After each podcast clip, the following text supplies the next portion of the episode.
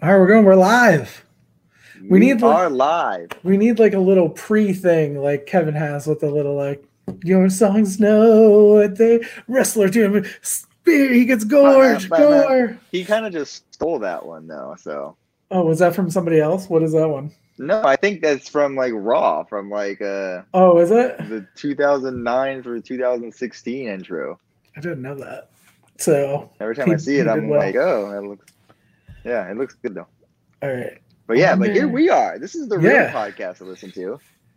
And what's up? I am the Macho Fan, Sandy Ravage. I'm Heel Hugs.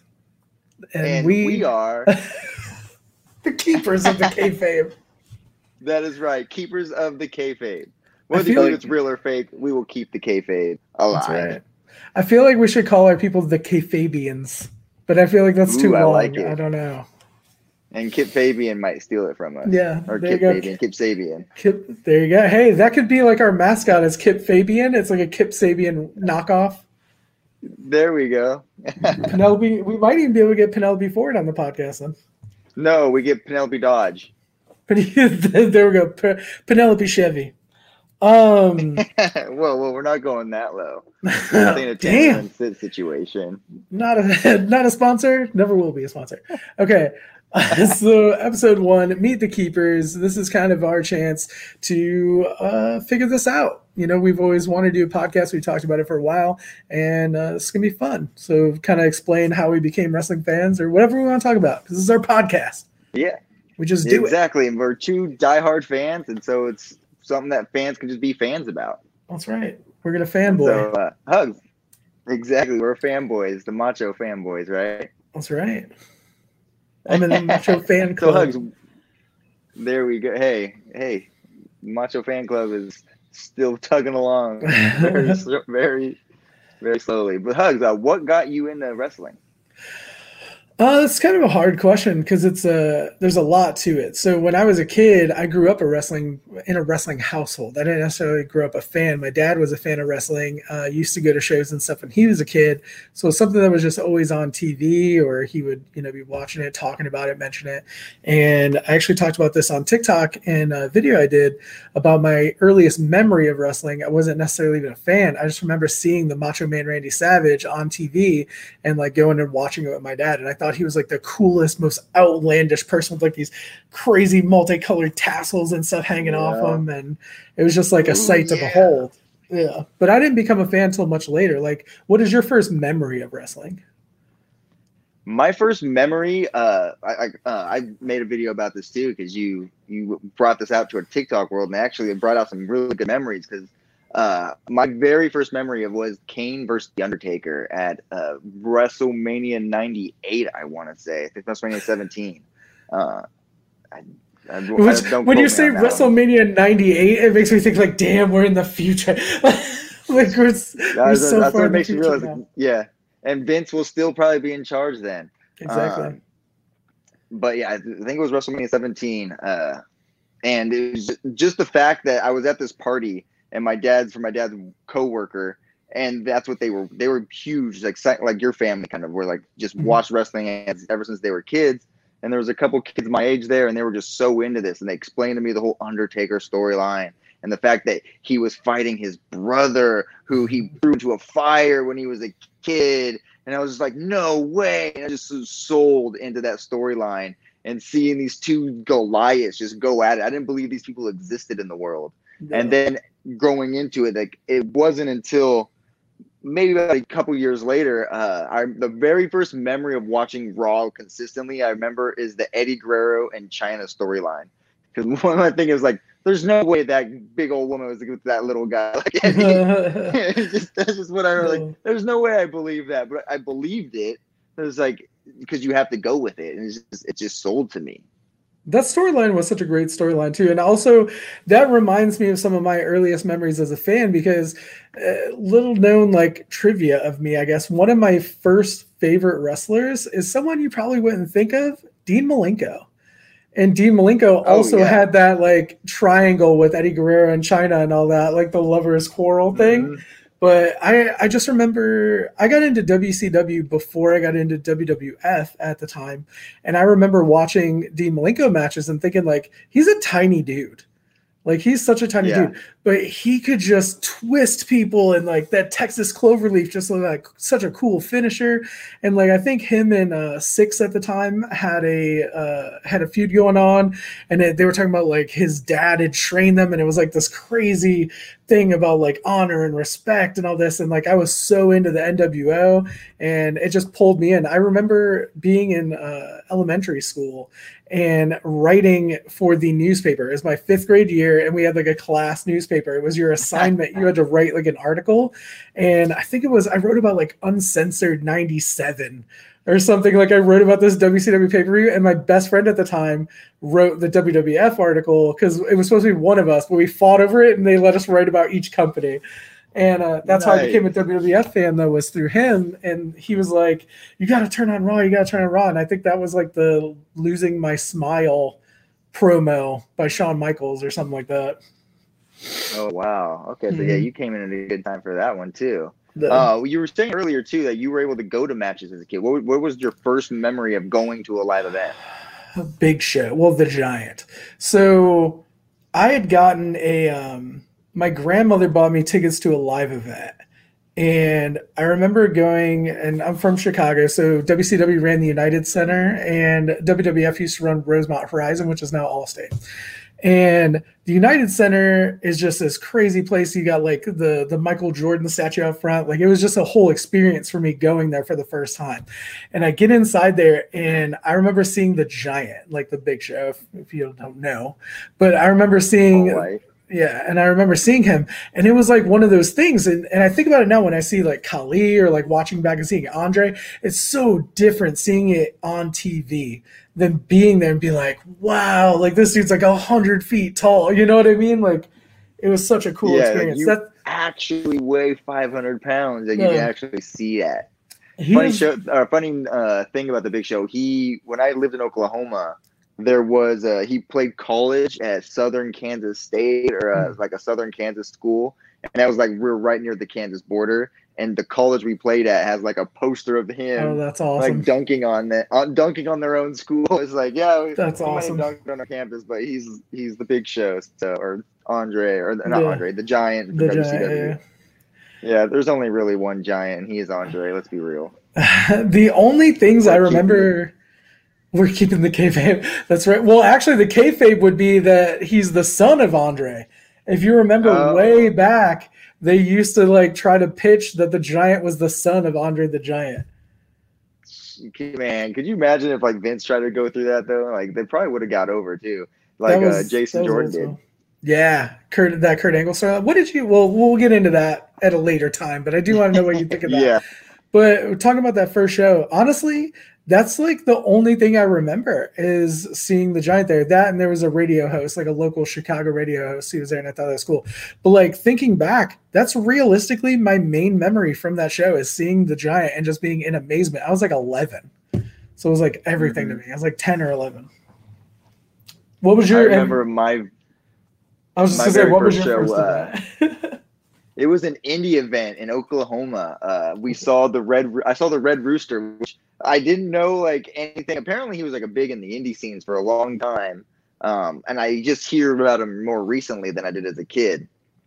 But the one thing I remember is the crowd was booing him, and it was my first wrestling event. Like I just was watching wrestling on a weekly basis, and so I kind of got the fact, and I was like maybe the same 10 or 12, in that age gap.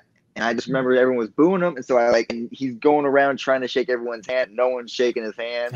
And we're sitting kind of front row because at an indie show, everyone sits front row. And so I stuck my hand out. He came over to give me a high five. And I just go, whew. Oh, and my the whole God. Crowd cheered me and just booed him. And then like he kept coming around, like just playing to that character. And I just remember like just being so interactive. And that's one of the reasons I just fell in love with wrestling so much. It's just because of the crowd interactions. Yeah. I've always kind of been like a theater kid growing up. And so being a wrestler is being a live theater every night. Like you're performing. It's not, yes, it's in front of the millions on camera. Millions. It is not. It's meant for the people in the audience, and there's only 8,000 to 12,000 people, unless you're in Stone Cold's heyday, where it's 20,000 to 70,000. But it's just they add a different element, and when I was there experiencing that, like you feel good, like you know, you're just part of a crowd, and you get to cheer, and it's like you're part of the show. That's definitely a huge part of it, and I mean, you don't honestly. It's a hit or miss because sometimes you don't realize it because the audiences are either gone or dwindling now, like due to, you know, the state of the world, as people say. Yeah. But like having those minimal wrestlers there, like the PC performance and stuff like that, it did really change how Raw feels, how SmackDown feels, you know? And I liked how AEW does their crowd, honestly, even better than WWE, just because of the way that they interact is different. But I feel like the PC audience is getting better. Like the PC performers have gotten more into it. Cause at first it felt very scripted. It felt like this is when we cheer. This is when we boo. Like it was very like generic. Yeah. You know what I'm saying? But it has definitely gotten better over time. Random. Yeah, well, especially AEW because they've been. Yeah. Right. Yeah. Well, the crowd. It's the interaction that drives the storylines. Like we see in AEW, like they've used the crowd interactions to make matches later on. Like we see Jericho versus Pineapple Pete. And like all these stuff that happened just because of crowd interactions. And so they're keeping that alive. And so that's you know, it makes it enjoyable. I do believe AEW is winning in that regards. They might not be pulling the numbers anymore. I'm trying to think. It's in the demo that matters. I'm not even going to get into that argument, but whatever. I'm trying to think of the greatest crowd reaction I've ever heard live. Like, have you been to a lot of shows live or like? I have not because, well, the few times that they actually come around to like, Southern California is during the big shows. And so generally they sell out pretty quickly. And so I haven't been able, they were supposed to come in May or June of this upcoming year. And I was getting tickets and then they shut it down because of the COVID stuff.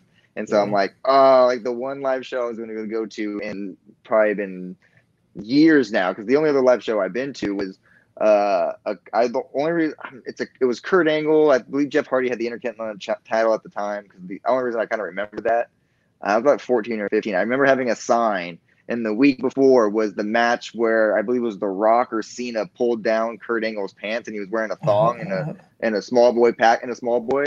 And so like they pulled his pants. And I had a sign that said "Kurt, nice thong." I was like a 14-year-old boy just holding up a sign, just hoping it would get seen.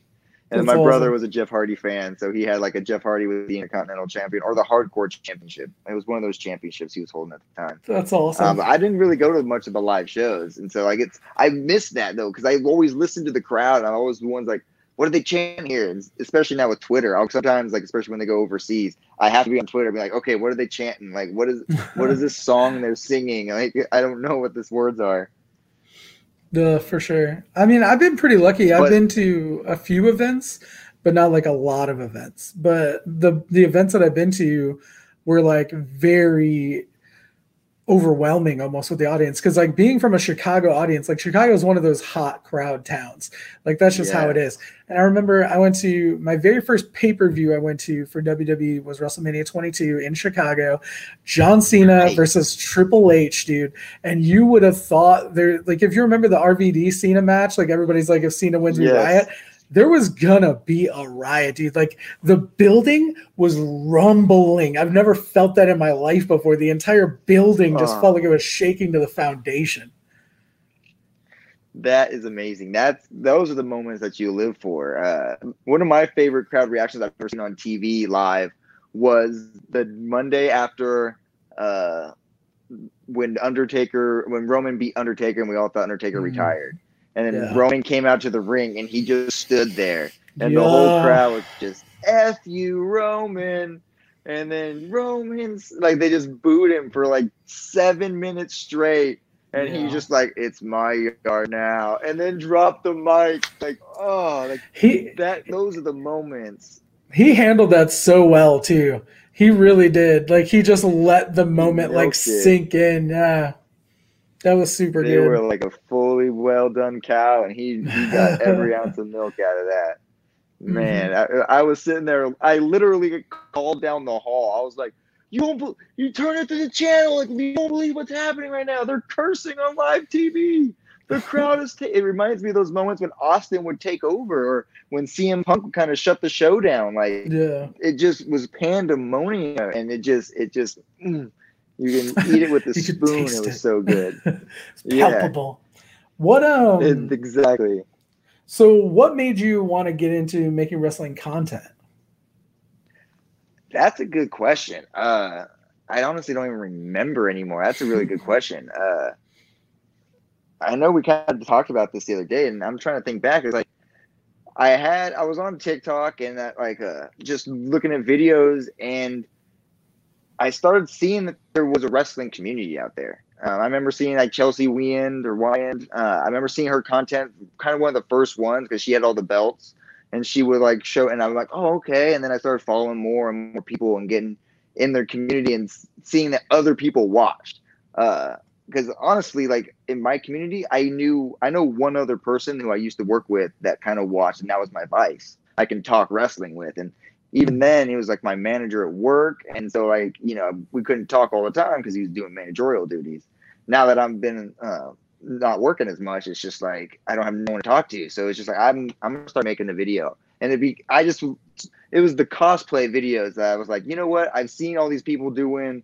I'm being this person, and I'm going to be this, and, like, the character. Lou Nonsense was one of the main ones that was doing the character standoffs, and I was like, I'm going to start doing that. And then, honestly, like, it was, like, overnight, it just started hitting. People started viewing. I was like, oh, wow, like, people I can do talk this. And look about this. I got friends, like, overnight. It was, like, there's, like, 300 friends I have now. And now it's grown just so to a point where it feels like it's natural. It feels like it's literally, like, something I should be doing. Well, and you are a pillar of the community. I mean, congrats on all your success. It's obviously, you know, something that's worked really well for you, because when you mention anybody, when you talk to anybody in the community, you mention, like, who are your favorite creators, you're normally at the very top of the list of anybody I've asked. Personally, one of my favorite creators, one of the inspirations for why I create content on TikTok. So thank you for that. Without you creating content, we wouldn't be here right now. Yeah, well, thank you, because it still blows my mind that it's grown to this, because I feel like just a normal person, and that's the greatness about it. Like, we're all just great fans, and the best part about the WWE universe and AEW universe now is we can all get along, and it's just, it makes this fun, and it makes this something that we want to talk about. It's cool again. Wrestling is cool again. Huh? No matter how much people say it's not. I made a video about this. And I don't want to have to get into the whole Austin Theory thing, but it was Austin Theory, Murphy, and Rollins, like, right when they were getting together and doing their whole thing. And I was like, man, this is going to be one of those moments where people are talking about when wrestling started getting great again, because the storylines are getting better. As much as the booking is still never as good as you want it to be, it's always going to be different than what you expect. You know what I'm saying? Or what you wish it was. But I just look at groups like that, and I'm like, man, is this the next evolution? Is this the next group that we're going to look at? And is Buddy Murphy going to be the next, you know, version of Randy Orton? Because he has all the possibility in the world. I thought Austin Theory would also be a huge star, but I don't even know if he exists anymore, if he's getting Thanos out of the company or not. He's now just a theory. Exactly. That's good. But it's like I see some of these stars, and I'm like, who is the next John Cena? Because for a long time, people were like, who's the next Austin? Who's the next Rock? You know, before that, who's going to be the next Hogan? And I'm sitting here, and I'm like, Cena kind of snuck up on us. Like, Cena just became the biggest star. And then, like, oh, man, like, one day you just wake up, and you're like, wow, yeah, like, holy crap, he's the biggest star in the world right now. You know, it's who's going to be that next guy? Cena had the charisma. See, that's the I don't know if we know that person in there yet. Everyone says, why can't I think of his name? Street Profits. Montez? Not Dean. Montez Ford. People say, because, and I see it too, if Montez Ford has a singles run, he has that charisma that will get the crowd over. I love it. Sadly to say, the person that's the kind of the most right now, I'd say kind of is Otis and like maybe Braun. Did you say sad to say? No, not sad to say, but it's just like sad to say is like, because you say like John Cena is like, it's Otis, because Otis is like a jokeful character right now. Cena was a jokeful character. Exactly, that's what I'm saying. Like, the Doctor of Thugonomics. Yeah, like Otis has the chance to be Cena and Daniel Bryan combined. Exactly. I'm a huge Otis fan. It's going to be like, we have a friend, Kevin, that runs his podcast as well. And like, he always hates Orange Cassidy. Like, I love Orange Cassidy. I love Otis. I love all these comedy characters. Like, that's my lane, dude. Thugonomics, John Cena. Absolutely my lane, dude. Like, I'm all about Let's go. Yep. I got the Word Life chain right here. I got my spinner belt. There you go. Word Life. That's right. And it's actually my John Cena Word Life dude right there. You can't really see him, but I have my Thugonomics Funko Pop. There you go. But I look at it and I'm like, you know, Cena, when he came out with ruthless aggression and like hit Kurt, nobody thought he was going to become what he is. Nobody thought Rocky Maivia was going to be The Rock. You know what I mean? The Rock. Yeah. The highest paid actor in the history right now. Like, that's man, crazy. You can't put that guy's name on a billboard without going globally billions. Exactly. It's insane. And the fact that they grew to this level. And so, sorry. The door was opening right there. Had to fix it. It's I say same thing with Stunning Steve, dude. Stunning Steve Austin turning into the Rattlesnake. Or Hunter Hearst Helmsley. No. I read an article today. Vince McMahon Triple H is the one that's next in line to take it over. And so that's like confirmed. Hunter Hearst, it's loosely confirmed. We can't trust all these sources nowadays, but it is something that it's been talked about, and Shane and Stephanie are kind of okay with it from what it seems like. I know it's well deserved. I think Stephanie will always be involved. I think Shane's happy being where he's at in just a producer role, hanging out backstage and not having to do anything. Like it works well for the audience. It works well for his paycheck still. So let's just keep things where they're going. I'm loving what NXT is doing. And so it's just like, hey, I'm okay with that. But anyways, let's get back to it. I want to hear what got you posting wrestling content? Because you came from a YouTube background of something completely different. And then all of a sudden, Heel Hugs pops up and boom, he takes over the community. I mean, it's been a crazy ride. Like, I have been a fan for pretty much my whole life. I always want to make wrestling content, and now I'm about to dip into the nerdy end of the pool. I, since the late 90s, have done fantasy booking games. There's a series called Extreme Warfare, now Total Extreme Warfare, made by this dude Adam Ryland in the UK. But it used to be like this really horrible, like blocky, just text-based simulator, okay? And that has now evolved into like better and better games. They actually just came out with one a couple months ago. During quarantine it came out, so that was huge. But I've been playing this game forever. I used to write diaries.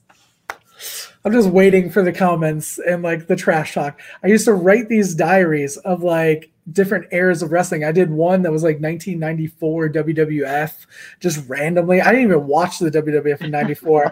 I watched it like after the fact through pay-per-views and stuff. But I'd done these my whole life, and my dad was always like, you know, you should make videos about this, or you should, you know, do something with this. Cause my dad, I'll tell you what, was like, he would sit there and listen to these storylines for hours, and he would tell me his favorite wrestlers and who I should push. One of his favorite wrestlers that he always told me to push, Cody Rhodes. He's a huge Cody Rhodes fan. There you go. Once I got into the Exactly. And once I got into making YouTube videos, I do a lot of reactions and stuff like that. Me and my wife actually tried doing live reactions to Raw and SmackDown, but she's not a wrestling fan at all. So that lasted. I think that would sell though, because it was fun to watch on real. You know, yeah, I would imagine. I was trying to do this kind of same thing. Well, I love going back and watching those videos. Sorry to cut you off, but yeah. No, you're good. Well, it's like it wasn't like. It didn't work because she wasn't a fan. Like, people were fine with it. She just didn't want to sit there and watch, you know, 7 hours of wrestling. See, and that should tell you something, Vince McMahon. If you can't bring in new fans, you got to switch something. Okay, no karaoke contest, though. I don't think that's the answer either. But dude, I liked the karaoke contest. See, that's the thing. Like, I am the most. They should have kicked off the show with it. Yeah, I do agree the placement was poor. Or end of hour one. Hour one. I would take it that even. Placement was poor. End of the show. Yeah. It's like really that you're expecting people to turn off at that point. I just like I'm such a wrestling purist and also love the cheesiest, most terrible stuff that probably should never be on TV. Like I love it, but I love it all. That's the problem. my biggest gripe with it, because I literally went and rewatched it today. I did not watch it live because I was listening about it. I was like, I'm not watching. I end up watching because I'm cursed. And so I went in and watched it. And I don't understand why they have to be in the ring all the time if they know there's no crowd or that it's their own crowd. I would have loved to see that number, that whole karaoke from the Titantron. Give them like an entryway, make it like a show, like drop the mic or something. Like, yeah. Give them like the space. Don't put it in the ring where like it seems like it's supposed to be a match. Make it more of a performance. And they kind of, I don't know. I feel like they just stuck in their ways and they don't need microphones anymore. I mean, yes, they kind of do for certain aspects, but they don't need to hold microphones. They can put mics on them. Like they have all these equipment. Yeah. I mean, they have all this equipment. They can do all this, but they're stuck in these ways, and it's making a, you know. But it's I love when it's done right, because it has been done right in certain aspects. I actually love the concept though that you're talking about, because they could make a lot more use of not even cinematic. People always say cinematic. I look at it as just non-traditional. They could do things differently because they have the freedom to do so with no audiences, and like they're not stuck or tethered to the ring or stuff like that. They could do more non-traditional things. And if they would have done the karaoke thing in a more cinematic way, where they just, you know, pre-taped all of it and had more fun with it, that could have been cool. Maybe shoot it from a bar. Bars need money right now. Pay them and just let them use it as a film area instead of a bar, you know? Instead of putting Jeff Hardy in one, put the karaoke people in one. Exactly. I guess the Usos can't really go, but, you know. Going to get in trouble. Hey, Naomi too, right? Didn't she she get in trouble for that too? She's the one, it was the brother that got in trouble. Yeah. She was just driving at one of the times, but yeah, it was it's hard to make it. But then, like the inconsistency, what I was gonna say is because the fact that you have the Street Profits and the Viking Raiders on Raw do that better for better contest, which it grew on me like after a few weeks. It's like, okay, now I see what they're doing. And then you don't have a karaoke contest that tries to be more traditional. Like, just be consistent. Like you can do it with some stuff, but you can't do it with the other stuff. Like. I feel that. I mean, even in the 90s with the hardcore title, like there was moments where it was pre-filmed stuff, but they made it work. Well, like I look at it, I do this a lot because of like marketing and stuff like that. I'm a huge fan of marketing. That may sound like a weird thing, but like I love watching commercials just to see the psychology behind like how people make commercials. Wrestling fans also a huge fan of marketing. But like I look at segments like the I Can Do Anything Better, and I'm like, as a kid, what is my perspective of this? Is this what is going to make the next generation of fans? Because that's the type of stuff kids are into. You know what I mean? Like I'm like, if I was a kid watching this, this would be the best part of Raw for me. The karaoke contest? No, the Better Than You.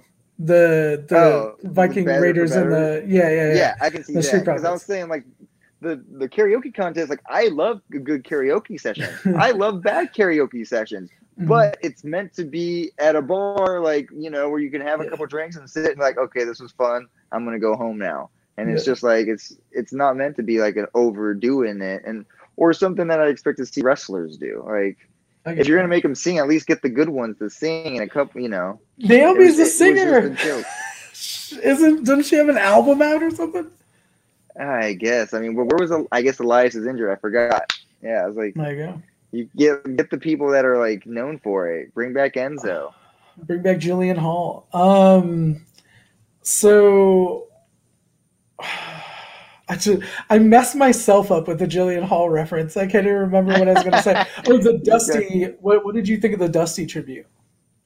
How in the karaoke part? I mean, I don't know whether it's supposed to be a shot or not, like, 'cause at Cody with everything. Like, it happened during the weeks of the Great American Bash when Cody had already came out on the first night wearing the Cody Rhodes and the Dusty and the Great American Bash font. And then in Great American Bash Night 2, we saw the Bionic Elbow by Bronson Reed, and they actually made a reference like, oh, that's Hall of Famer, WWE Hall of Famer, Dusty Rhodes, like a tribute. And then I feel like they're just pushing the narrative that, hey, Dusty Rhodes is ours. Dusty Rhodes is ours. Cody is just Cody. He's not Cody Rhodes. And that's just kind of what they want. Like, it's Vince being petty. It's pettiness. But Dusty's great, and they have his rights, and they can flaunt that. So, it just sucks to do it. But, it's, you know, they're going to mark it. Any time that Dusty is referenced on TV is good.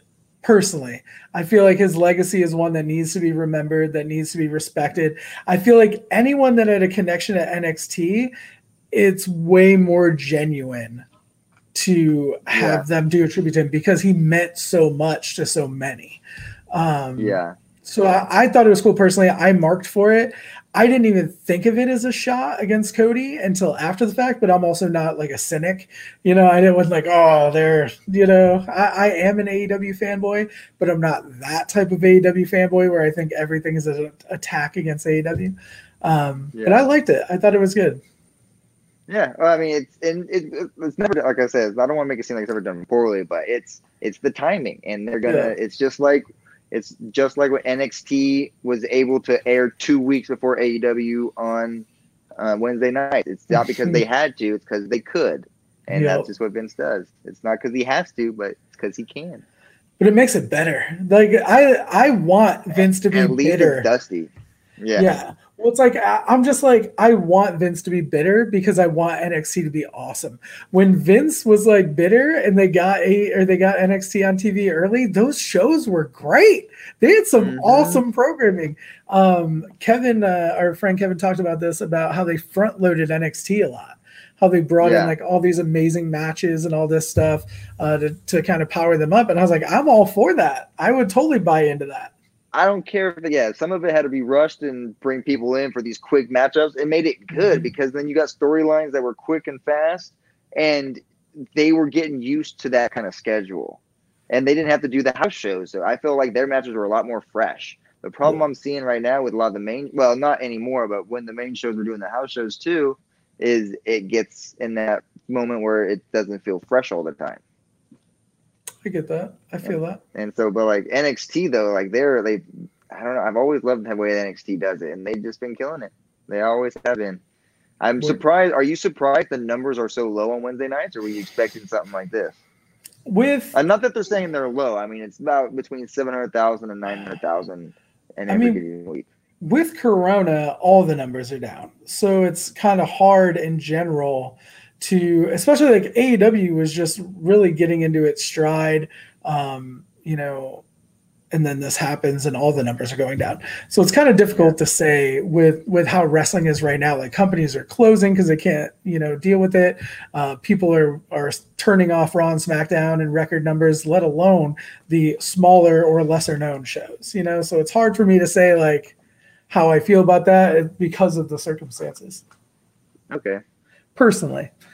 I'm also not a demo guy. I'm not like, you know, I get where Jericho is trying to talk about, well, we're winning in the 18 to 49 demo. It's like, people don't care. Like, yeah, if you're like an insider, you might specifically drill down. But for the most part, the casual fan's going to say this person's winning, this person's losing. And that's just what you have to go for. You know, you have to shoot for that number for the casual. And like we tell people on TikTok all the time, it doesn't matter who's winning or losing as long as we're enjoying it. It's all that matters. It's entertainment. The war days were the best days of wrestling, especially in the days of the main fight and the post days. We had, especially after WCW, WWF got out of it, there was like 12 years of great, great wrestling. And then even then, it has its moments. So it's amazing. And now going into more wrestling moments, I know I made a video recently of my Mount Rushmore of WWE figureheads. Have you been able to get your Mount Rushmore put together, Hugs? I did not make my video yet because I was very busy making these horribly quickly put together one graphic that I made. It looks great, though. I don't have anything different. I have it in mind, like who my Mount Rushmore is. I just haven't put the video out, but it will be on my YouTube channel soon. Make sure you're subscribing to myself and the Macho Fan over on YouTube. Our links will all be in the description. I mean, that's kind of how everybody does it. Let's do it. Yeah. I make sure, like, if you guys do want to check out mine is already out there, but I will go over it too. But Hugs, like who would be the first figurehead on your Mount Rushmore? If you were just WWE figureheads, what would your number one figurehead, or at least the first face of the figurehead? So this is what we had talked about. Yours was a little bit different than mine. I would say the first person who has to be mentioned would be Vince McMahon. But for me, I believe McMahon built the Mount Rushmore of the people that will be mentioned in the future. But he would be the first person I'd have to mention. Okay, yeah, because that's mine too. Because like we were saying, I based my Mount Rushmore off the actual Mount Rushmore's history.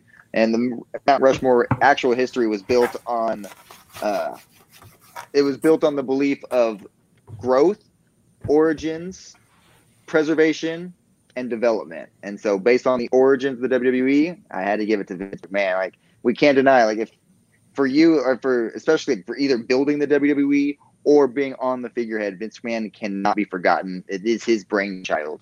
He has to be referenced in this motion right here. And who else would you put on their Mount Rushmore? So it's been really tough for me trying to think of not just like the biggest names in the company and like who I think is actually like made the most impact on the company. So I think you can't have a Mount Rushmore with the WWE without The Undertaker.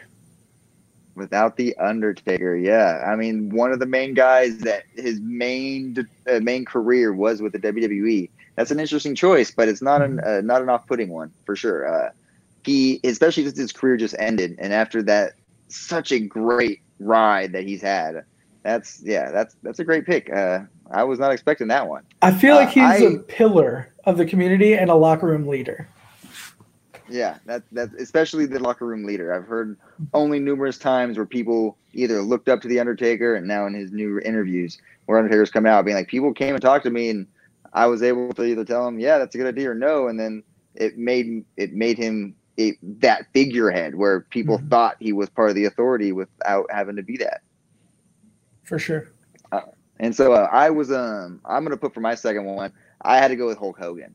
Just because you wouldn't have wrestling where we were today without Hulk Hogan. Even though in his later years, he has all this controversy. You can't deny when he was in, it was the biggest thing. It was a global icon before global icons. He was the first one who was in movies on a regular basis, the first wrestler to leave the WWF to go to Hollywood. And then when he went to WCW, it changed the numbers to the point where it was like if Peyton, like Tom Brady, we're seeing it now. Tom Brady leaves to go to the Bucks. It's like now it's the crowd base goes with him type of thing. Yeah, for and sure. So like I hate putting him up there though. I just hate. But that's when I remember watching wrestling when I was a kid. My grandma, when she found out I started getting back into it, she was like, that's the one she remembered was Hulk Hogan. Yeah. And so I found out, like, I bonded with my grandma more because she used to watch Hulk Hogan and Roddy Piper and, like, would just watch them some nights and just on TV because there was nothing else on. And so, like, I learned new things about, like, my family with that. And so I just knew how big Hulk Hogan was, and I can't not give him credit for that. I feel like there's a large part of wrestling. I feel like there's a large part of the country that like they were either like a Hogan fan or a Flair fan. Like some people think Flair was the height of popularity and other people think Hogan was the height of popularity. Like it's kind of weird because I'll see some people that'll swear that Ric Flair was more popular than Hulk Hogan ever was. I don't see that, but yeah, I've heard that argument made. Yeah, I mean, I've seen it too. I see it. I think I might be on the other half of the Hogan half. I'm on the Hogan. I don't see a lot of those Ric Flair people. I mean, don't get me wrong, Ric Flair was great, but I wouldn't put him on a WWE Mount Rushmore. I feel like he's done great for wrestling as whole, but I wouldn't put Ric Flair on my Mount Rushmore for WWE. So my Mount Rushmore. So looking at the way that you did yours, okay, Hogan was your popularity pick essentially, right? Like you have to have him on there. The growth of the business. Exactly. Yeah. So I kind of broke this down my own type of way. Vince McMahon is the man who built it. Undertaker is the backbone of the business, and he's like a constant, right? So my next pick was the popularity pick. And for that, Stone Cold Steve Austin. As much as you can say about Hulk Hogan, in his era, you can say the same for Stone Cold Steve Austin, who brought the largest ratings in the history of professional wrestling to the business. You know what I mean? So I didn't want to do the whole, like, these are the most popular people type of thing. I wanted to kind of have my own criteria. So Austin's my popularity pick. popular. I would not disagree with that. I have a little spoiler about that later, but my next one is I'm going off of is the developmental side. And so I try to pick who was the most, and I was torn between this pick because there's two people I had in mind for this, and it was just who did I feel took wrestling and made it something completely different. And I went with Bret the Hitman Hart, mainly because of what he was able to do with technical wrestling. The fact that he was able to make submissions a major staple in the community. The fact that he could trigger, like he can go after your legs, and it mattered in the end of the match. He was never really the biggest guy, but he knew the pressure point. He could make you finagle your body and make it actually look like it was painful. And when you're, it just took what wrestling was and made it something completely different and something like more of like an MMA style where you had to defend against. It wasn't just standing suplexes and throwing against the ropes and backhands and forearms. And so I had to go with Bret the Hitman Hart there. But I felt so bad leaving out Dusty Rhodes because what Dusty Rhodes was able to provide for everything in the WWE, in the wrestling world. See, like when we had spoken about this, Dusty would be on my wrestling Hall of Fame or my wrestling Mount Rushmore, but not my WWE Mount Rushmore. But yeah. I do have a similar criteria for my next spot, which is like a developmental type thing. It's best for business. Okay. Mm-hmm. Triple H. Because I feel like he is a great performer who has evolved throughout the history of the sport, especially in the WWE. He's been a part of some of the largest stables that have brought, countless fans to the sport and countless moments. His work backstage just in WWE has been great. And also his work with NXT is building the future of the company. So I think Triple H is that development spot for me. That is a great pick. Triple H, one of those faces that was able to make himself a part of the WWE history. Like he was one of those go-getters from being, we were talking about earlier, Hunter Hearst Helmsley, and then going on to kidnapping Stephanie and marrying her on a whim just to get spite from Vince McMahon and Test. Like it's just like he was able to put himself in the WWE history, and that's a really great pick there. I'm sad I didn't pick him because my last one, I couldn't go with just one last person. I had to pick two because I feel like these two people went hand in hand. Without one, without the two people is The Rock and Stone Cold. And granted, like you were saying with Stone Cold, it was at the height of popularity when Stone Cold was champion. But one of the things that I had to put The Rock in there too is The Rock was able to be in that time and survive and then come out even more on top.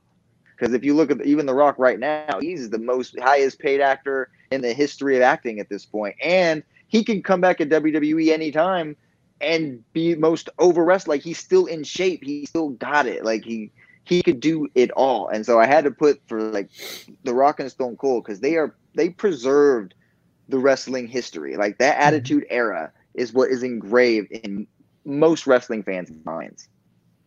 I would have to completely agree with that, and it's hard to pick because it's more of a time than a person. You know what I mean? Like you're putting those two people, but it's just that element of time on your Mount Rushmore.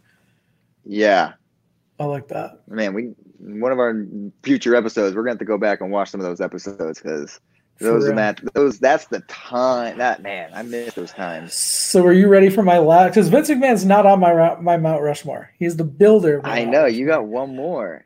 Are you prepared for probably the most out of left field person? You will never guess this if I give you 100 guesses. It was actually the T-shirt that I wore earlier today. I was wearing it before the podcast and made videos in it. Let's see. No, Andre the Giant. Andre the Giant. Oh, my goodness. All right, I can't wait to hear why. Why Andre the Giant and the Mount Rushmore? Because not only is he arguably one of the most instantly memorable, like recognizable characters in the history of the WWE. If you bring up Hulk Hogan's name, synonymous with that, Hulk Hogan's greatest moment of his career would mean nothing if it weren't for Andre the Giant. Andre the Giant represents what I told you was my favorite thing about professional wrestling, the thing that I remember from my first show I ever went to. He epitomizes spectacle. He was the larger-than-life character that created the love affair for all other larger-than-life characters. If it weren't for Andre, I wouldn't care about the Giant as much. I wouldn't care about Khali and all these other guys. Andre was that guy that I always envisioned, where you had that interview with McMahon talking up to it. You know what I mean? Like, there's just all these iconic moments. Grabbing Mean Gene's head like a peanut. And then you have even the peanut line. Anybody there you go. Peanut? Yep, there you go. Yeah. You have the Andre the Giant Memorial Battle Royal. You have all these different things that Andre has touched the business, even after his unfortunate passing at, for me, a young age for him. And he lived his life in pain, and he lived his life in ridicule. You hear the stories that he was treated so poorly for being this monstrous character, but you got to think of how many people's hearts and minds he had touched. He deserves a spot on that Mount Rushmore for WWE. That's beautiful. I couldn't even say it any better. That is amazing. That's your Mount Rushmore beats my Mount Rushmore. All right, blow it up. Where's the TNT? Start over. We're giving this land back. But yeah, I hopefully I can shoot that video and get that up before this goes live. So make sure if you want to go watch.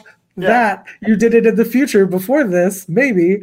If not, go watch my full reasoning for all my stuff. Make sure to check out Sandy's video over on his channel, because I tell you what, the most energetic wrestling content creator by far. I am never bored watching your videos. I will say that. Oh, well, thank you. That's the one thing I try not to do, is because I see so many videos out there where I'm just like, okay, get to the point. So I just try to hit it. I just try to hit the points. Oh yeah, man. So it's been fun, but this has been a lot of fun. It's been a good time. I think this is wraps up our first episode right here. Yeah. But we would definitely be making more. It sounds like it's gonna be a fun time. And make sure to comment if you are from TikTok. If you found us from TikTok, let us know that in the comments. We definitely want to see where people are coming from. Let us know other stuff you'd like us to talk about. We aren't really a recap and review show. We're not really an interview wrestler show. We have friends that do that, and they do it way better than we ever could. We're just two wrestling fans trying to have fun, hanging out. Hopefully you're enjoying it. And we'll have more videos soon. I think we're going to try to do this 2 times a week. Yeah, that sounds good. That sounds like a plan to me. And we definitely will go over big moments. But other than that, like what Hugs was saying, we want to have fun with the fans. So just come hang out with us. For sure. Keep it easy, K-Fabians. That's not our end tagline, but I'm just going to say it. All right. But other than that, I am the Macho Fan, Sandy Ravage. You can find me anywhere on Instagram, TikTok,